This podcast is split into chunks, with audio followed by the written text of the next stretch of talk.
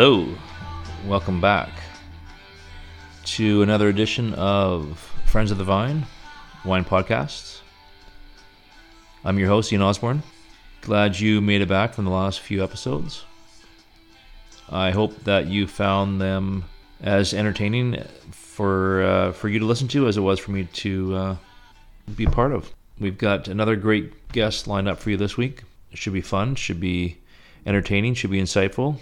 Uh, he's full of uh, a lot of great knowledge, and that's uh, that's what we're all about here, trying to bring some some knowledge and some lightness to the big topic of wine. So this week's guest is Sean Nelson. He is an advanced somm who is the wine steward and in charge of all the wine operations at uh, Vij's restaurant in downtown Vancouver. So we just sat down this week and had a good chat. This is the episode where Barbecue Sessions returns. So that'll be in the second half. With all those things in mind, let's just get right into this week's episode. Yeah, it's like looking it's like looking at a doppelganger. only only you're the one with all the credentials though. No, that's not true. You've got the blog. I, I do, I do, and I talk to uh, I talk to people who are in the in the, in the industry who know uh, a hell of a lot more than I do. So It's learning by osmosis, right? that's exactly it. I, I ask the I ask the questions and I get some answers, and then I, I learn a, a few things here and there. You just got back from France. Let's start there. Yeah. All right. I'd go back tomorrow if I could. No doubt, eh? Yeah. No, it was uh, it was it was outstanding. It was uh, trip of a lifetime. I get to spend time with all of my friends and uh, visit wine regions that I hadn't been to before, and visit great producers. And we were treated to some outstanding hospitality. So That's wonderful. Yeah, it. I was there about five years ago, mostly Burgundy, uh, Okay. but yeah, it's just it's just and I mean Provence as well, but um, yeah, it's just an amazing area. pretty uh, pretty fortunate we are.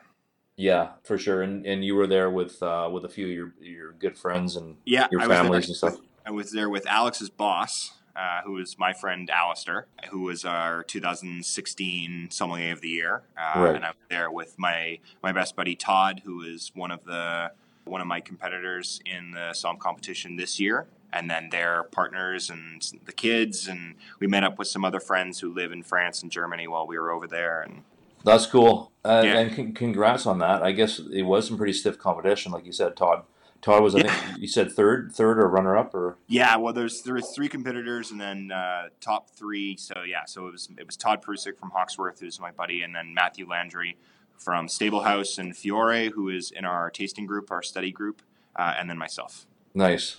And both of them were runners up last year as well when uh, when Shane won. So I guess Alistair would be Alex's former boss now, eh? Yeah, I guess so. She's not at Tap anymore. No, she's moving moving upwards and onwards, I guess. Yeah, Yeah. we all have to do that eventually at some point. It's it's the nature of the business. You don't grow and unless we allow ourselves to. Yeah, and that's that learning curve, right? Like she she obviously wants to get herself to that highest level and to continue to to to continue to uh, learn along the way, right? Yeah, and she's she's great. She's awesome. I've had a chance to like do some tastings with her, and I mean, she, I've been in the restaurant when she's been working too. She's a fantastic professional. Yeah, she's she's pretty cool. We had a we had a great chat uh, on on our, my last podcast. She's she was a lot of fun. Great enthusiasm, as, as I I was I was saying, her Yep. like her enthusiasm for wine is is very infectious. You know. All the best people are. Yeah, exactly. You're mostly at Vij's now, aren't you? Yeah, Yeah. so I've been here for a little over four years. I do some volunteer work in uh, Seattle and in California. I do some kind of on my own personal consulting for events and special functions and people who want to do tastings and stuff like that. So Cool. So a little bit of freelance here and there. That's a good way to kind of expand your yeah, your own repertoire, right? So you've got your advanced right now, and you're going for your masters. Yeah, that's right. And is there a is there a timeline in place? I mean, yes, but it's all dependent on the applications to the court and the wait list and everything. I mean, I I plan to submit my application for masters in November, which would put me on track. If I get an approved date, it'll be next year. So it'll be like July 2019. So basically, thinking a year in advance almost. Yeah, well, you, you have to. I mean, because they, they start doing applications in November for the next year. And then there's one date for theory. If you pass the theory, then you get to go on to do the practical and the tasting exam, which is like in September. it'll be more nerve wracking down the road. But I mean, uh, you're obviously starting to it's starting to feel a little real. I, w- I would assume, right? Uh, yeah. Oh no, it's it started feeling real when I passed my advanced. It was like, oh, okay, now I only have one more stage, but it just happens to be the hardest stage you've ever heard of. That's the thing, right? Like you you can only prepare yourself so much, and then knowing what big hurdles is to come, right? Luckily, we have a, a, a solid group uh, of us that are all going after the same goal at the same timeline. So it's really helpful to have that uh, support and that kind of co-mentorship of, of people working together. I- I'm assuming that you have a few different influences that kind of shaped your development through the years. Obviously, you're, you've got some really good mentors and really good, like you said, Yep. uh, co- colleagues in the business, right? I mean, yes. I mean, we all start somewhere, right? I mean, I started hospitality when I was 16, and then you have bosses and mentors throughout uh, throughout your career who push you to do bigger and better things. So, I mean, I worked at the Keg for a number of years, and then I worked for a fine dining company who had two restaurants in White Rock and one in Port Moody for a number of years. And then I moved to Australia, and I had people that I met there who I got to learn a lot from. And now being at Vij's, I have Mike, who's uh, given me the opportunity to run this program and kind of make it my own. And then in my tasting group, Robert Stelmachuk, who is another advanced who's been working on getting his master's over the last couple of years, who currently does the wine programs at uh, Trump Hotel. He does Mott 32 and the Champagne Lounge. He's run some of the best wine programs in Vancouver, Chambar, and Le Crocodile, and uh, the Shangri La. So he's uh, he's been a, a uh, an inspiration to me since I since I started down the road towards the masters. It's funny because I started doing my intro and he was doing his masters, and now I'm doing my masters at the same time. Just it shows you the the length of time needed to commit in order to get that last pin. Yeah, exactly. It is a it is a life a lifelong pursuit, shall we say, right? Yeah. Yeah, and that's that's what I find with just going back to Alex for a second. I find that so interesting for for someone so young like that to I've already gotten her trajectory to be so Yeah. you know so spectacular and to and to know what she wants at such a young age. You know what I mean? Yeah, no, it's it's great. I mean, I know some people that haven't gotten into wine until much later in life, and I know people that have started out basically even before they were legally allowed to drink. There's some there's some advanced and masters in the U.S. that are like 26, and like, Yeah. I'm like, holy. It's like I don't even know what I was doing at 26. It probably wasn't drinking good wine. I'm sure. Yeah, yeah, exactly. Or stu- yeah, or studying, or, or yeah, exactly. Yeah. Was was it for you? Was it a gradual appreciation, or was there, there um, was there an epiphany moment? There was there was a couple. I mean, over the years, but it it started gradual, and then it it's it's like a curve. And it goes like like this. So I remember one day when I was working at the the fine dining restaurant in White Rock, the uh, owner was walking through the restaurant and noticed that there was a bottle of 83 Leonetti Merlot in the cellar that was leaking out the capsule. So he he pulled it out of the cellar and he checked the bottle and he's like, "No, it's leaking. Can't sell it. We got to open it. Got to drink it." So we took it back into the office, and the wine director and the owner and myself all drank this 83 Merlot from Leonetti, and I was just like, I didn't know wine could taste like this. This is something outstanding. I've never seen or had anything that displayed this level of depth and complexity. And from there, I was like, okay, now I want to know more. So I started looking into it. Actually, I uh, shortly after that, this was in like 2008. Uh, I put myself on the uh, on the waiting list for an allocation at Leonetti, and I, I just got uh, an acceptance email for the allocation last year. Oh, that's funny. Like nine years later, I finally they're like, "Yeah, we'll let you buy some wine." I'm like, "Oh, great." That's hilarious. When I when I was interviewing with Brian, he uh, McClintock, he was saying for him it was like gradual appreciation with small epiphanies along the way. You know, Yep, and, that's- and that's that sounds like you're very similar in that That's sense. exactly the same. Actually, Brian and I are very similar. We've we've hung out a couple of times, and we both we both grew up in like sports families with like high intensity brothers, siblings who were like competitive and goals towards like high level competition, whether that's baseball or I mean, I did baseball, and then later I was I tried to I was working on being a, an actor as well. But I think that nature of competitiveness really ties in very well to the people who find themselves in this program, the people who want to push themselves just a little bit harder than everyone else. Yeah, it's definitely something where you need a you need that competitive drive, right? You need that you need that competitive spirit where because there are so many people that are interested, so many people that are trying to make it that you really need to kind of uh, like you said push yourself and have that competitive edge. I was just thinking about about the restaurant you're at, finding uh, wine pairings for for so many spicy there's so many spicy dishes, right? And Yeah. it must be uh, it must be something where you always have people kind of asking you to, to find stuff for you, For sure. or, or Uh, sorry, find stuff for them. You know what I mean? Yeah. I mean, and yes, obviously, people have far fewer preconceived ideas about what should go with their food, and many of the ones that they do have are are based on incorrect information. It's like people people ask all the time. It's like, oh, what what wine pairs with Indian food? It's it's kind of like asking what wine pairs with European food because you're going from very rich, creamy dishes uh, in Punjab to very light fruit and, and vegetables and fish dishes uh, when you go down into, into Goa and to Sri Lanka. And there's such a range of styles, uh, flavors, combinations, of spices. And even like all the like a vindaloo or something, like all the meaty type lambs, lambs Exactly. stuff, right? Yeah, it plays a lot on the combination of spices and how things are added and, and how things combine. I mean, it's very different pairing wine with Thai curry than it is with some Indian curries. Just the, the way that the spices express themselves are different. Mm. The chilies are different. Our food is not overall that spicy. Our focus is not on heat, it's on depth and complexity Right. and it's about layering spices. And when people talk about wine, they often talk about layers of complexity, layers of depth, and then you have uh, like wine that transitions from from one thing to another as the as the palate goes on and it finishes with something completely different. And that's the same with spices. The same with cooking Indian food. It's it's all about how the wine and the food interact in that way.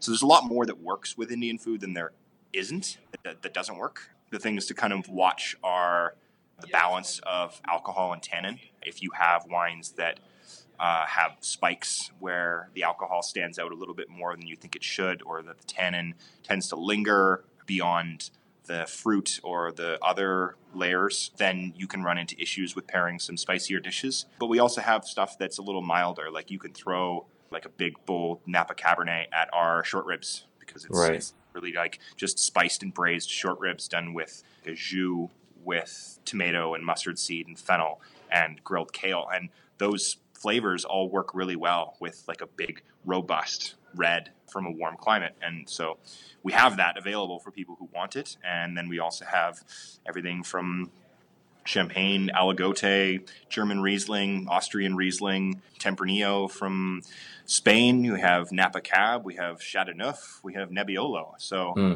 our clientele is very diverse, and so our wine list matches that. Yeah.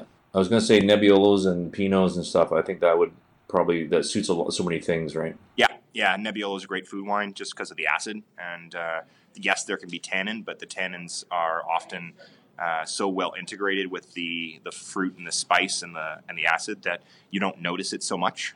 That, that's a good point. That actually kind of leads me into asking you about what's what's in your cellar.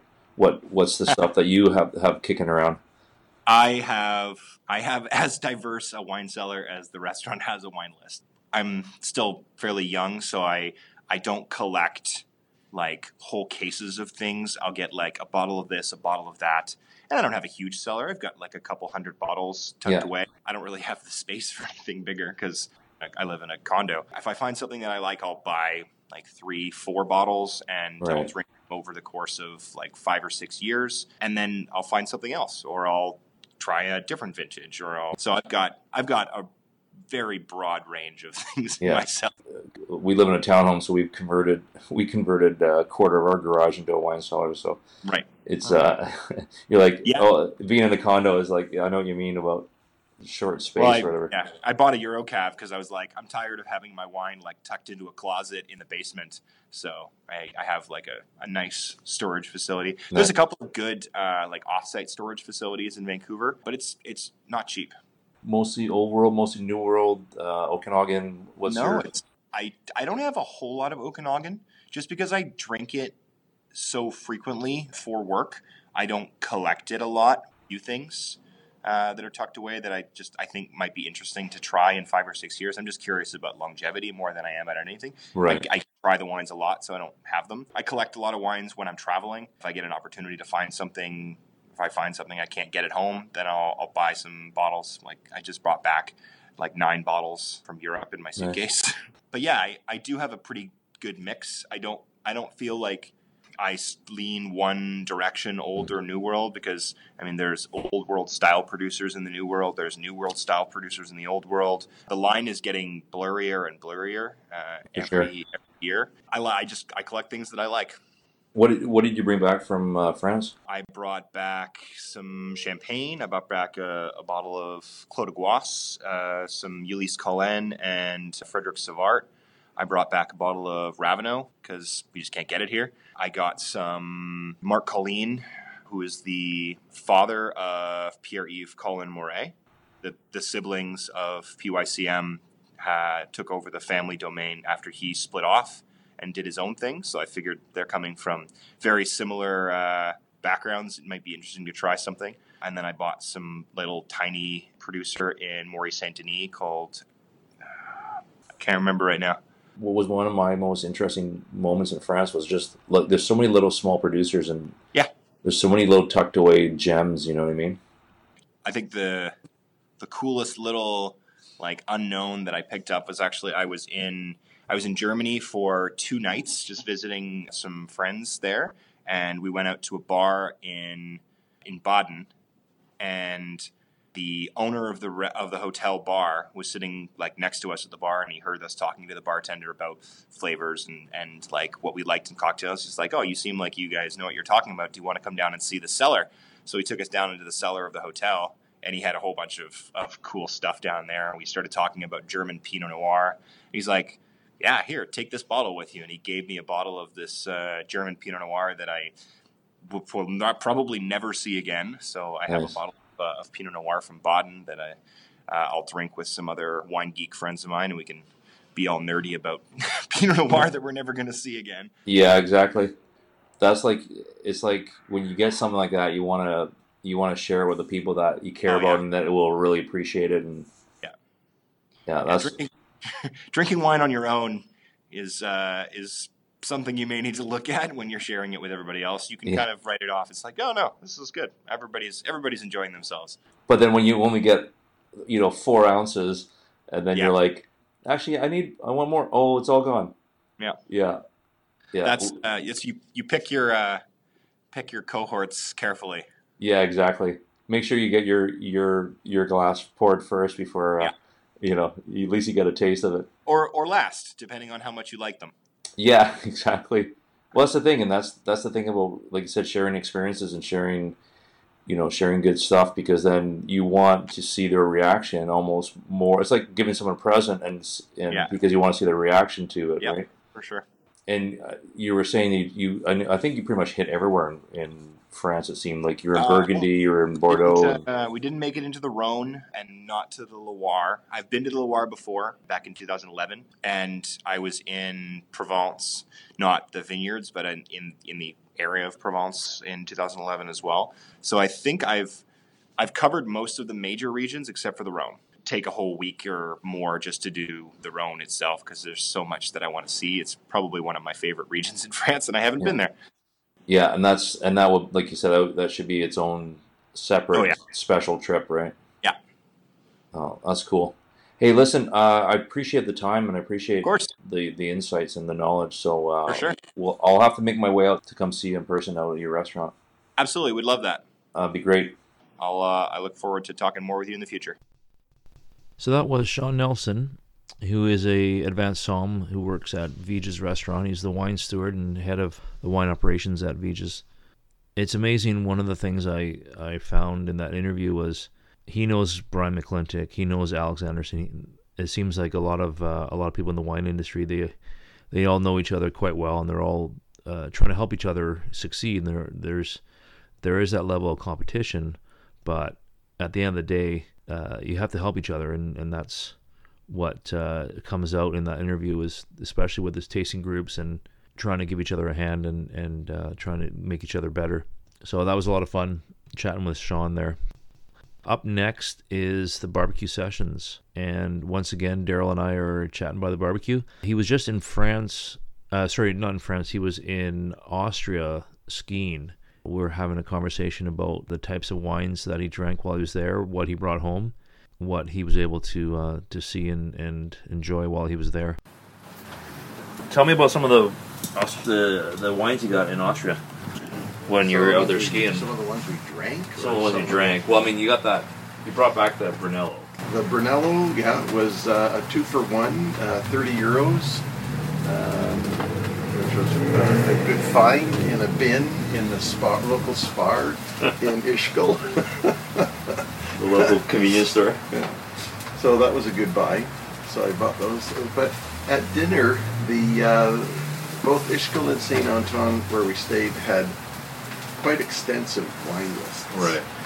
In Saint Anton, they paired the um, wines with the dinner. Right. So for you, for you. for us, uh, in Ischgl, we were able to choose, and um, but by and large, we tried to stay with Austrian reds and whites, and, and which are not common here Yeah. because they just don't export a lot. There, there's probably smaller uh, Small batches producers and- and small producers, Yeah. but. Uh, uh, the whites were Rieslings, but they were nice and dry. They weren't sweet Yeah. Rieslings that you'd find in some areas of Germany. But uh, the Austrian Rieslings were very dry, and they were very crisp and light, a little minerally.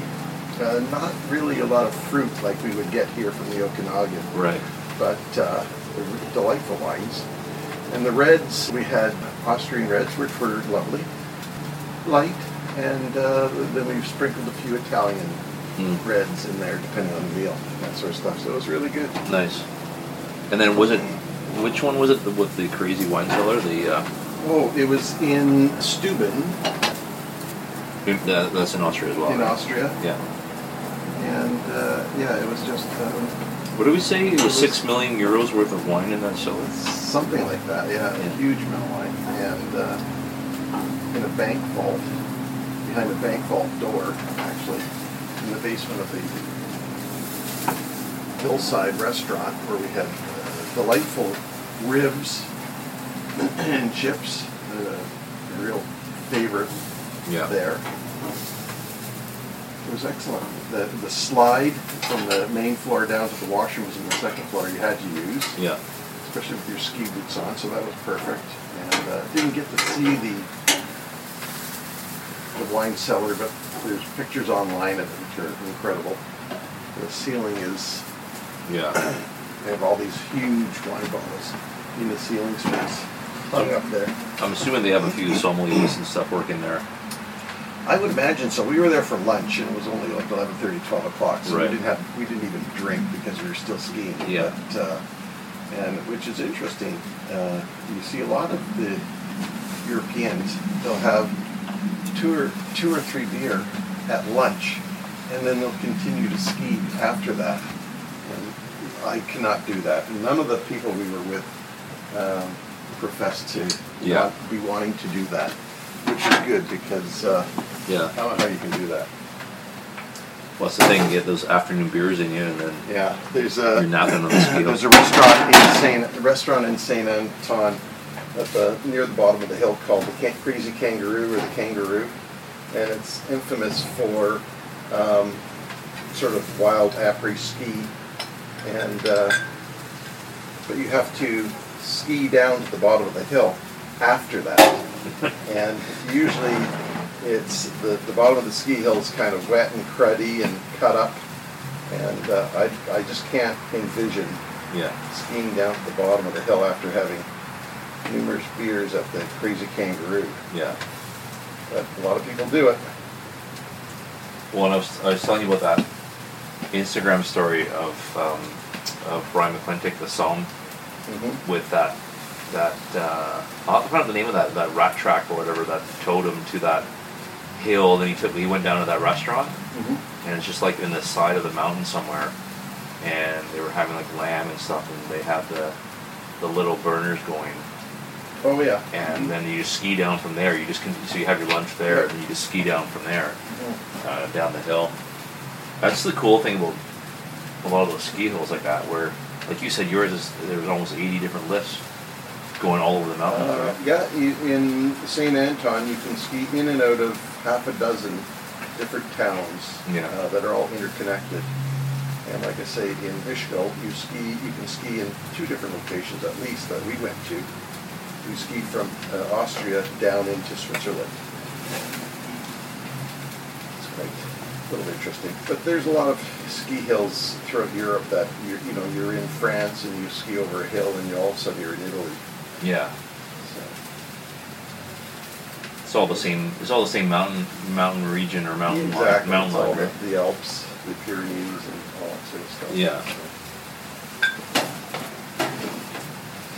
Have you switched to the uh, Merlot already? I have started a little Merlot, so at your leisure, you can do the I'll switch from the white. That was that local one, right? The, The, the Merlot is the Burrowing Owl. oh yeah, It's always a fan favorite. always a fan favorite. Can't go wrong with Burrowing Owl. No. Turn these once, and then we'll be done.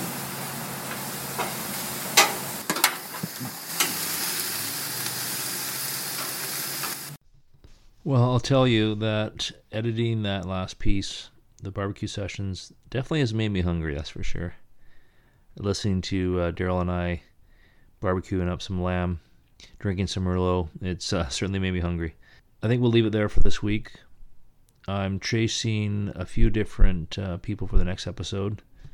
I'm hoping to try and get Anthony Gismondi from the Vancouver Sun wine critic as my next possible interview. The other possible interview I might be getting is the general manager from Township 7, Jason Oceanus, because we're attending an event down at Township 7 in Langley in a few weeks. So hopefully I'll get a chance to speak to him while I'm there and try and get a, a podcast set up with him. For now, take care and have a glass for me.